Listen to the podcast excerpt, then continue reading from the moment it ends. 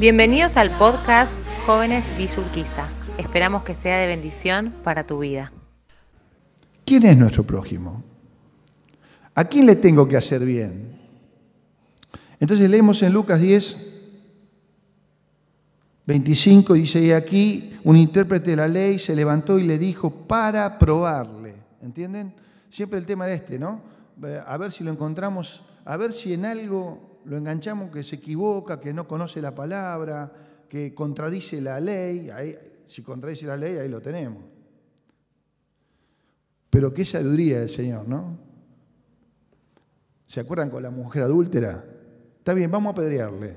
¿Qué dice la ley? Que hay que apedrearla. Bueno, dale, vamos, vamos a apedrearle. Listo, agarren piedras. ¿Eh? El que esté sin pecado, ¿ya tiene las piedras? Bueno, ahora el que esté sin pecado, tire la primera piedra. Él hizo la ley, él dio la ley. Y la ley decía eso. Sin embargo, dice, el que esté sin pecado, tire la primera piedra.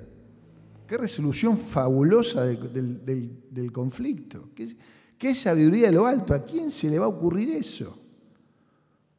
Entonces, ah, vamos a pedrearla, pero el que esté sin pecado, mátela. ¿Ella es pecadora? Para ustedes sí, bueno, entonces el que no tenga pecado, hágalo. Dice que del menor al mayor se fueron todos. Este era el tema, ¿no? Siempre queriendo agarrarlo en algo. Y le dice el intérprete de la ley, maestro, ¿haciendo qué cosa heredaré la vida eterna? Y él le dijo, ¿cómo está escrito en la ley? ¿Cómo lees? A ver, ¿qué entendés de la ley?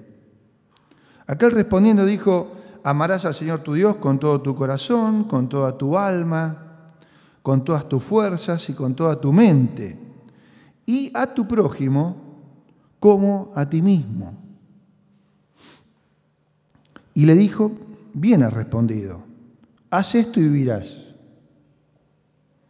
Pero él queriendo justificarse a sí mismo, dijo a Jesús, ¿y quién es mi prójimo? Antes de, de, escuchar la respuesta de Cristo acerca de quién es mi prójimo, lo que está diciendo el Señor es, has, has dicho bien, ¿cumplí esto? Y si vos cumplís esto, si vos cumplís la ley, te salvás. Pregunto, hermanos, ¿alguien podía cumplir la ley?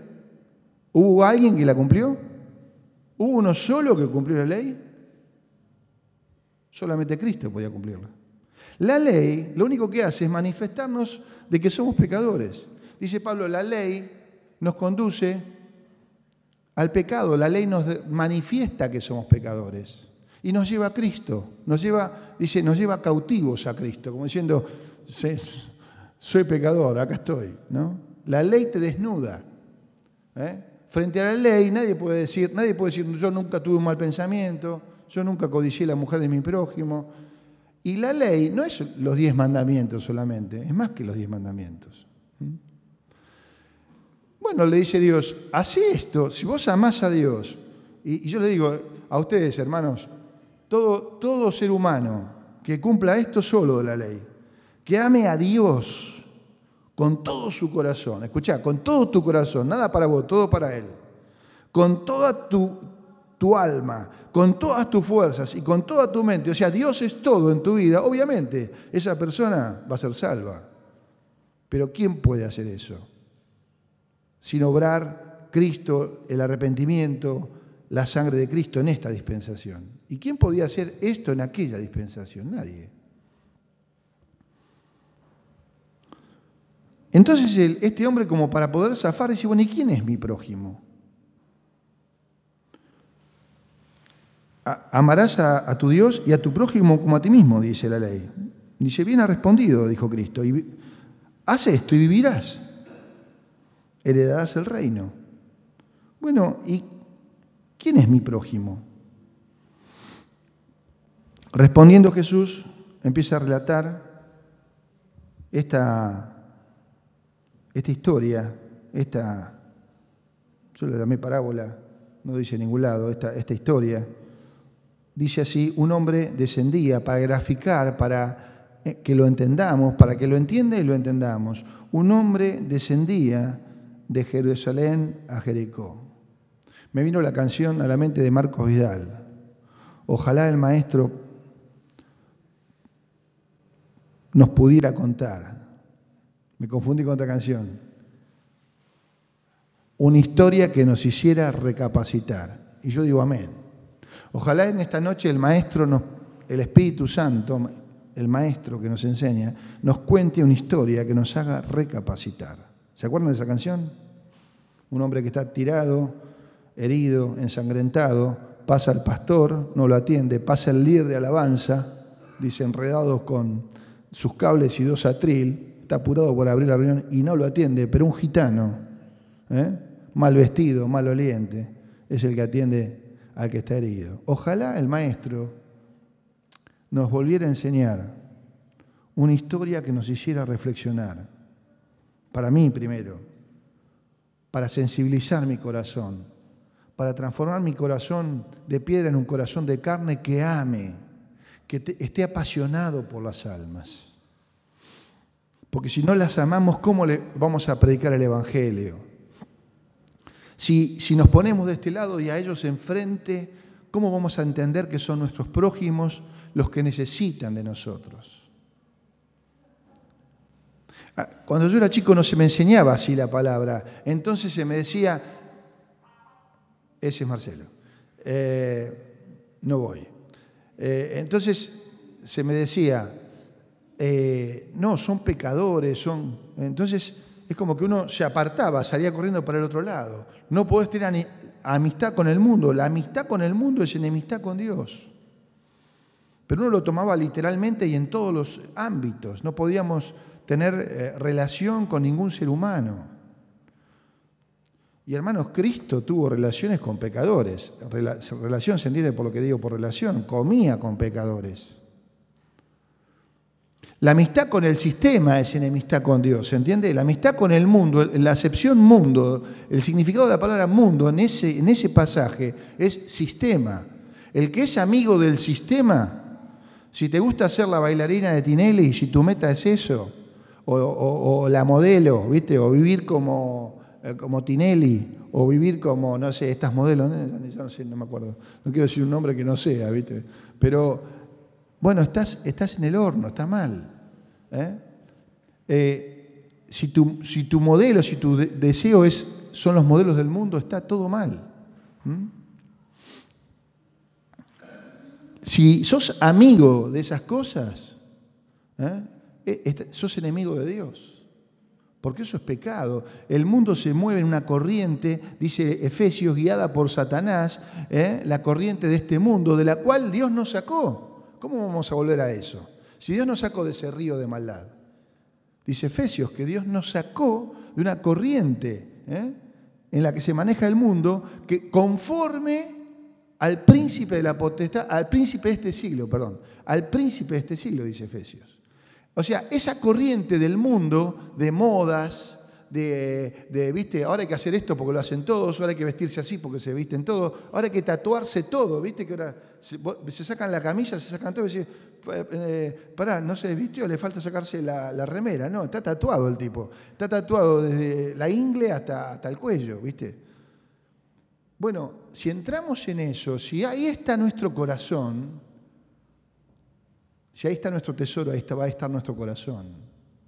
Si amamos ese sistema, entonces no salimos del mundo, seguimos estando en el mundo. Y las concupiscencias del mundo, amamos las concupiscencias del mundo y el que ama al mundo, el amor del Padre no está en él.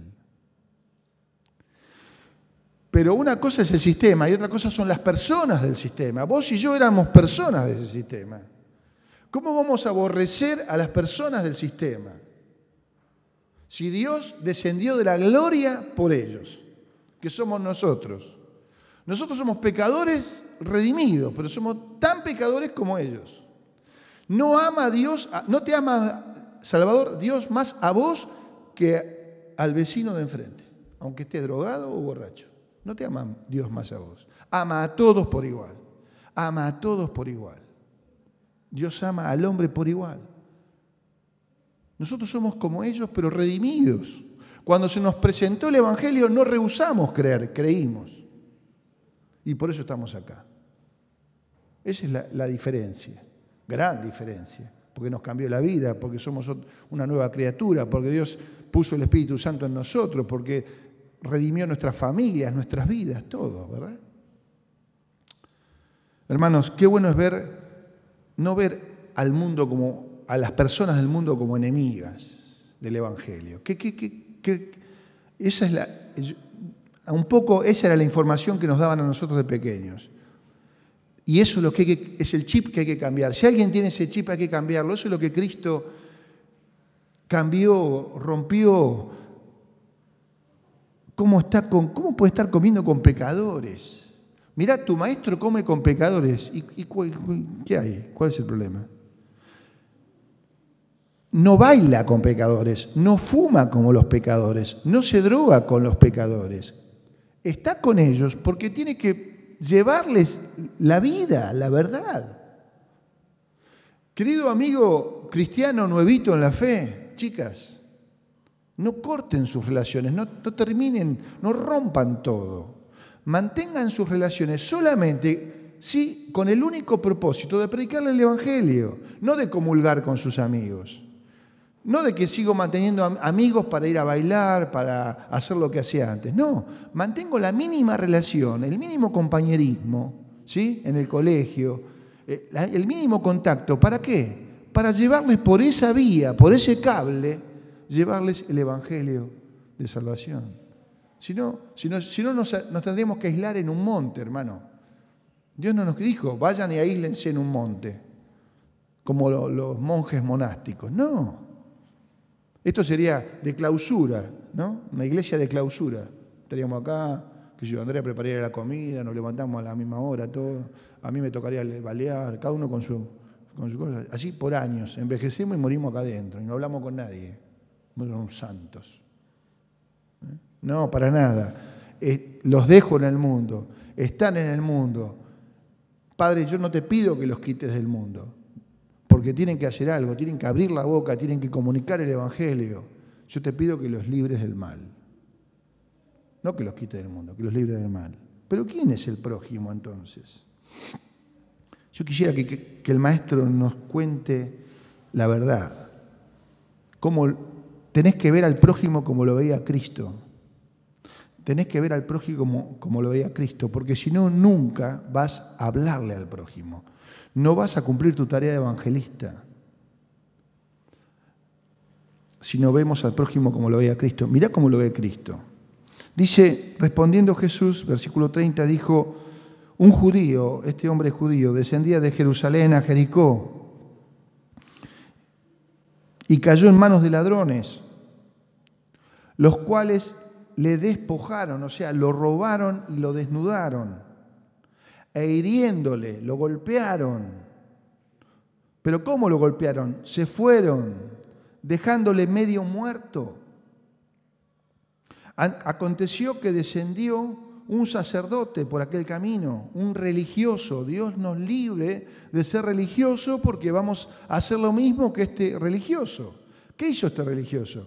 Aconteció que por el mismo camino que los judíos llaman vía roja, ¿sabes por qué lo llaman vía roja? Porque es camino de ladrones y hay muerte y muerte, los hieren, los lastiman hasta morir. ¿Mm? Hay mucha muerte, por eso se llaman el camino rojo, ¿viste como el camino negro? La vía roja. ¿eh?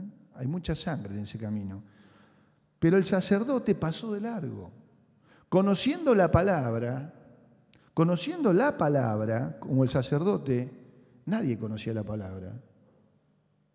Pasó de largo. Y vos yo te pido que por un momento, hermanos, cuando leamos la Biblia, que lo hagas en tu casa también, hagas composición de lugar. ¿Se entiende? Esto es muy importante cuando uno lee la palabra. Ponerse es como que tenemos que transportarnos a esa escena. ¿Sí? Un camino rústico, un camino polvoriento, angosto, de montaña, ¿sí? rocoso, pedregoso, ¿sí? que baja de, baja de una ciudad que está más alta a una ciudad que está más baja, Jerusalén, Jericó, ¿sí? que deambulan por ahí ladrones y a los que bajan los asaltan y hay un hombre que lo han desnudado, lo han golpeado, está tirado y yo podría decir está gimiendo, ¿no? Podemos agregar tranquilamente, está gimiendo, está herido adelante dice, dejándolo medio muerto. O sea, que alguien que está medio muerto, uh, uh, algo así hará, qué sé yo. ¿no? un gemido así haría. ¿Cómo se puede ser insensible a esto? ¿Se puede ser insensible a esto?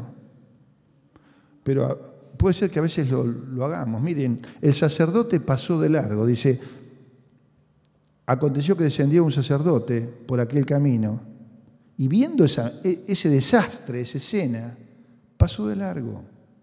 Y asimismo pasó un levita, el asistente del sacerdote, el, de los ritos, el de los rituales en el, en el templo.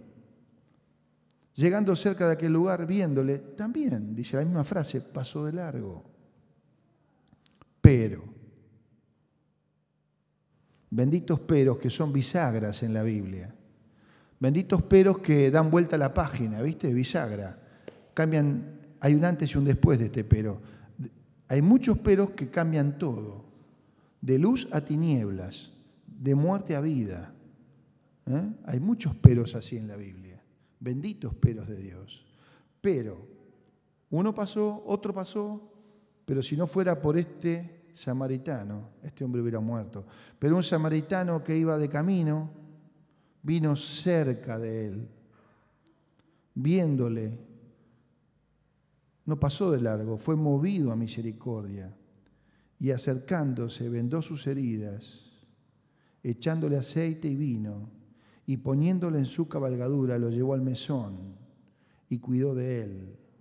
Al otro día, al partir, sacó dos denarios y lo dio al mesonero y, le dijo, cuídamele y todo lo que gaste de más, yo te lo pagaré. ¿Cuándo? Cuando regrese. Y ahora Cristo le devuelve la pregunta. ¿Quién pues de estos tres, el sacerdote, el levita o el samaritano, quién pues de estos tres le dice al que lo estaba, eh, al que le estaba preguntando, al intérprete de la ley, ¿quién pues de estos tres te parece que fue el prójimo del que cayó en manos de ladrones? El hijo, el que usó de misericordia con él. Entonces Jesús le dijo, vamos a leerlo todos juntos, ve y haz tú lo mismo. Yo podría decir amén, yo me siento y para mí ya está. Es muy clara la enseñanza. Ve y a tú lo mismo. Sensibilidad, corazones sensibles, corazones de carne, no de piedra, por aquel que está necesitado. ¿Saben qué? Es, es, es imposible pasar por este pasaje y que el Espíritu no te lleve a pensar en Cristo, en el Señor Jesucristo. Es imposible pasar por este pasaje sin que el Espíritu te lleve a pensar en esto. Yo veo a Jesús aquí y me veo a mí. Yo estaba tirado al borde del camino. Mirá las tres palabras que usa. Despojado, herido y medio muerto. Yo estaba despojado. Dice la Biblia, el ladrón no viene sino para qué? Robar, matar y destruir. Yo, yo ¿Cómo me encontró Cristo? Así me encontró. Me encontró herido, pero me encontró despojado, robado. ¿Cuántas vidas robadas, cuánto tiempo te robó Satanás hasta que conociste a Cristo? ¿Cuántos cuerpos robó Satanás entregados a la promiscuidad sexual? ¿Cuántas cuánta inocencia robada, cuánta juventud robada, cuántos, cuántos, cuántas almas engañadas hay afuera de aquella puerta. ¿Cuántas? Así estaba yo, despojado. Era un pobre, un desposeído, un despojado. Eso lo hace Satanás. Pero no todo es culpa de Satanás. ¿Vieron que todos le echamos la culpa a Satanás? y Satanás terrible algunas cosas tienen que ver con nosotros. Dice que no solamente estaba despojado, estaba herido. Matar, robar, destruir. Herido. Ahora, Lucas 4 ustedes leen cuando Cristo entra en la sinagoga y dice que le fue dado el, libro de la ley y leyó del profeta acerca de sí mismo. ¿Y qué dice Lucas 4? El Padre me eligió, me ungió y me envió a qué? A dar buenas noticias a los pobres. ¿Y a qué más? A sanar a los heridos de corazón, a pregonar libertad a los cautivos, a dar vista a los ciegos. Pero hay una frase que me, me encanta, a sanar a los quebrantados de corazón. Yo estaba allí afuera, vos también. Estábamos robados. Satanás nos había robado la vida. No nos manejábamos nosotros como queríamos. Estábamos en la corriente de este mundo, haciendo lo que el Padre, lo que el, jinete de esta corriente nos llevaba. Por donde nos llevaba íbamos nosotros. No hacíamos lo que queríamos. Es mentira lo que el mundo dice, yo acá soy libre y hago lo que quiero. Es mentira hace lo que las modas dictan en la televisión, en, internet, y son esclavos del pecado. Pero no solamente que estaba despojado, tenía heridas profundas en su corazón. ¿Cuántos de nosotros Cristo nos encontró con corazones, con vidas heridas profundamente, emocionalmente? Pero además la tercera frase es que estaba medio muerto. Y esto me habla de, a mí me, hace pensar en la condenación. Así me encontró Cristo. Porque ¿cómo dice? Medio muerto. ¿Estaba muerto? No. Estaba muerto del ombligo para abajo. No, no, tampoco. Medio muerto es casi muerto. Moribundo. Estaba moribundo. La muerte era, una, era cuestión de, de horas o de minutos. Si alguien no lo auxiliaba, esa persona moría. Eso quiere decir. Estaba medio muerto. Y esto ya no es Satanás. Esto es el pecado que nos puso en condenación a la raza humana. Nacemos en pecado. En pecado me concibió mi madre. Vos y yo y todos nacemos en pecado. Y es cuestión de, de años, es cuestión de horas, es cuestión de días. Un día llega la muerte y estamos condenados y vamos a ir estamos medio muertos. ¿Por qué? Porque estamos en vida, pero llega la muerte, nos llega en condenación y somos completamente condenados. Estamos medio muertos. El que está afuera está medio muerto, está condenado. Tiene 20 años, no sé cuándo va a morir, en dos años, en cinco años, en diez años. Cuando le llegue la muerte, si antes nos llega Jesucristo, si antes nos llega el buen samaritano, esa persona muere con la segunda muerte la muerte eterna. ¿Qué necesidad hay en la calle? ¿Te das cuenta? Están despojados, están heridos y están condenados. Vos también estabas en condenación. Ahora de vos y de mí podemos, podemos decir, como dice el apóstol, ninguna condenación hay para los que están en Cristo Jesús. Sí, ahora. Pero nosotros también estábamos medio muertos. Tan heridos, tan lastimados, que era cuestión de tiempo. Me, impactó la noticia de, una chica que, de veintipico de años, de, en San Martín, que por robarle el morral, Afne, creo que se llama, algo así, no sé si la leyeron en el noticiero, eh, unos ladrones la tiraron de la bicicleta, pegó la cabeza con el cordón ¿eh? y está ahora moribunda, media muerta, internada en terapia intensiva. Y saben que nos llamaron de una iglesia diciéndonos que es una hermana en Cristo. Pero esto es continuo. Todo el tiempo vemos esta violencia y vemos medios muertos. Qué terrible, ¿no, hermanos? ¿Te das cuenta de la urgencia de llevar el mensaje? Porque ¿quién iba a pensar que esa chica de veintipico de años, joven, con todo un proyecto por delante de vida, sirviendo al Señor y volviendo a su casa, hoy tenga que estar al borde de la muerte. Pero esto pasa todo el tiempo. Y hay justos que le pasan como a pecadores, dice la Biblia. Te puede pasar a vos y a mí. Pero no lo digo por vos, lo digo pensar en los, en los que están en condenación. Porque vos y yo, o Afne, si les llega la muerte, va al cielo. Pero, pero ellos no. ¿Por qué? Porque están robados y heridos por el mundo y Satanás, pero están condenados en su propio pecado. Y un día la muerte llegará e irán y serán condenados para siempre. Hermanos, que Dios nos movilice el corazón. No podemos pasar de largo.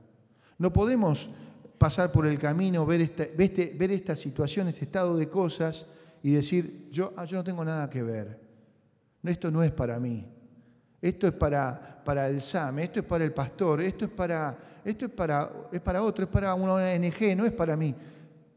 Que salgamos hoy de este lugar mirando a la gente con otra mirada, como las veía Jesús. Mirá, mirá lo que sucede con este samaritano. Dice, versículo 33, pero un samaritano que iba de camino vino cerca de él y viéndole, porque le vio, ¿qué dice tu, tu Biblia? ¿Qué dice? Fue movido a misericordia. ¿Sabes? Ese, ese mover de la misericordia en el, original es mover desde las entrañas. ¿Se entiende? Es un, es un, es un sentimiento interior. ¿Se entiende? A Dios nuestra condición los movió desde su corazón. La obra de la cruz es una, cruz, es una obra que nace en el corazón de Dios en la esencia de Dios, porque Dios es amor. Porque Dios es amor, porque me amó, dice, y se entregó a sí mismo por nosotros. Con Cristo estoy juntamente crucificado, Gálatas 2.20, y no vivo yo, más yo, más vive Cristo amó, eh, más vive Cristo en mí, el cual me amó y se entregó a sí mismo por mí. ¿Se entregó por qué? Porque me amó. Gálatas 2.20 dije. Está bien. Gálatas 5, más adelante, muy ahí, ahí nomás, dice, maridos, amad a vuestras mujeres como Cristo amó a la iglesia. ¿Y qué hizo? Y se entregó a sí mismo por ellas. ¿Por qué hay entrega? ¿De dónde nace la entrega? ¿De dónde viene la entrega de Dios en la cruz del Calvario? ¿Por qué hay cruz y hay Gólgota y hay sangre y hay sacrificio y hay remisión de pecados? ¿Por qué? ¿En qué palabra nace? En amor. Me amó y se entregó. Me amó y se entregó. Me amó y se entregó. Por nosotros, por mí, por la iglesia. La cruz no nace en la justicia de Dios. La cruz nace en el amor de Dios. Fue movido a misericordia. Desde la gloria, desde su lugar de gloria, Dios vio a la raza perdida, condenada, herida, moribunda, despojada y tuvo, compasión de ellos. Y ya hablamos de esta palabra compasión, que es tener lástima, en el original, por la condición del otro. Lástima por la condición del otro. Pero Dios teniendo lástima, pero Dios, sí, Dios, Dios. Somos muy, la raza humana es muy valiosa para Dios, muy valiosa para Dios. Tan valiosa es que dio lo máximo que tenía, ¿O no? Lo máximo dio. Lo máximo que tenía por nosotros. No lo hizo por los animales, no lo hizo por los vegetales, lo hizo por nosotros, que fuimos creados a imagen y semejanza de Dios. Y Dios muestra su amor para con nosotros en que siendo aún condenados y pecadores, Cristo murió por nosotros. Qué amor, qué amor tan grande. Porque Él fue movido desde sus entrañas, fue movido a misericordia desde sus entrañas. ¿Qué movió a Dios a dejar el trono? ¿Qué lo movió a tomar forma humana? ¿Qué lo movió a, entrar en el camino de sangre? A, a entrar en la ruta del hombre, de violencia, de corrupción, de pecado hacerse pecado. ¿Quién? ¿Qué lo movió? Su amor. Por eso lo primero que podemos decir es, vemos esto, se acercó. Dice el versículo 34, acercándose. No se acercó el hombre, no se acercó la religión, no se acercó el levita, Dios se acercó. El samaritano se acercó. Pero lo, lo segundo que hizo es, sanó sus heridas. Dice, vendó sus heridas echándole aceite y vino. Era un remedio doméstico que se llevaba en la cabalgadura. Los que iban a caballo llevaban esto en sus morrales. Aceite y vino no había, ¿viste? Ibupirac, este, qué sé yo, eh, alcohol. Como alcohol usaban vino, como desinfectante, cicatrizante, para limpiar la herida. Y para, como crema suavizante usaban aceite. Aceite y vino limpió las heridas, vendó sus heridas. No solo que Dios se acercó en la persona de Cristo, sino que el herido fue por nosotros y por sus heridas nosotros fuimos curados. Él vendó mis heridas. Yo estaba herido, despojado, pero Él me curó. Y sabes que cuando miro para atrás, no sé qué te pasa a vos, Satanás quiere traerte las cosas malas que hiciste. Pero decirle no. No tenés nada que ver conmigo, Satanás. ¿Sabes por qué no tenés nada que ver conmigo? Porque hay uno mucho mayor que vos, que te echó de los cielos, que te condenó, que creó el infierno para atarte y echarte de allí para siempre. Dice que el infierno fue creado para Satanás y sus ángeles. Después venimos nosotros, pero después viene el hombre pecador. Pero primero, en primer lugar, fue creado para Satanás y sus ángeles. Ya estás condenado, Satanás. Ya estás ya está, tu sentencia ya está echada. Es cuestión de tiempo hasta que Dios te tome y te eche para siempre en el infierno. No tenés nada que ver conmigo, porque Él curó mis heridas y las cicatrizó. No podés volver a ver heridas abiertas del pasado. Las cosas viejas pasaron. Cuando conociste a Cristo, todo lo anterior, todo lo malo que te pasó, Dios lo sanó. Así que que no te venga el acusador a acusarte de cosas que Dios ya perdonó. Perdonate vos porque Dios ya las perdonó. Dios ya las perdonó. Las cosas viejas pasaron. ¿Y cómo dice la escritura? Y aquí todas son hechas nuevas. Gloria a Dios. Porque no solamente que se acerca, se humilla, toma forma humana y entra en el camino de sangre, arriesgando todo por nosotros, sino que además sanó nuestras heridas. Heridas de muerte que teníamos. Pero no solamente veo que se acerca, no solamente veo que, que sana, sino que veo que también nos carga. Dice, y poniéndole en su cabalgadura, lo llevó al mesón. O sea que este hombre venía a caballo y baja de su cabalgadura. Ahora, por un instante, hermanos, eh, a esta película detengan la, la máquina en una foto. El samaritano solo, tomando al hombre herido, gimiendo herido, lleno de sangre, sanando sus heridas, con todas las ropas. Imagínate la sangre en su cuerpo cargándolo en su hombro. ¿Para qué? Para después ponerlo sobre la cabalgadura. E imagínate a Cristo cargándote a vos, Cristian, ¿eh? en sus hombros, a Jorge, a Matilde, a cada uno de nosotros, para ponernos en su lugar. ¿Cómo dice la Biblia? Mas a todos los que creyeron y a los que le recibieron, Dios le dio la autoridad de, de qué cosa? De ser hechos hijos de Dios nos puso en el lugar en que Él venía. La cabalgadura es sinónimo de, de honor, de posesión. No todos tenían cabalgadura, los nobles tenían cabalgadura. Nos pone en su lugar. Dice Efesios que Él nos bendijo con toda bendición espiritual y nos sentó en lugares celestiales juntamente con quién. ¿Conoce el pasaje? ¿Con? Te sentó posicionalmente, no, porque yo estoy sentado en una silla de plástico. Sí, de plástico acá. En el cielo ya estás en la gloria y de ahí nadie te saca. Tu destino de gloria nadie lo cambia.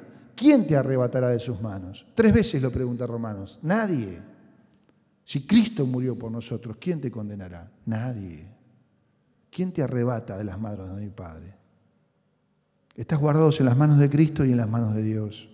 Nadie te saca de allí.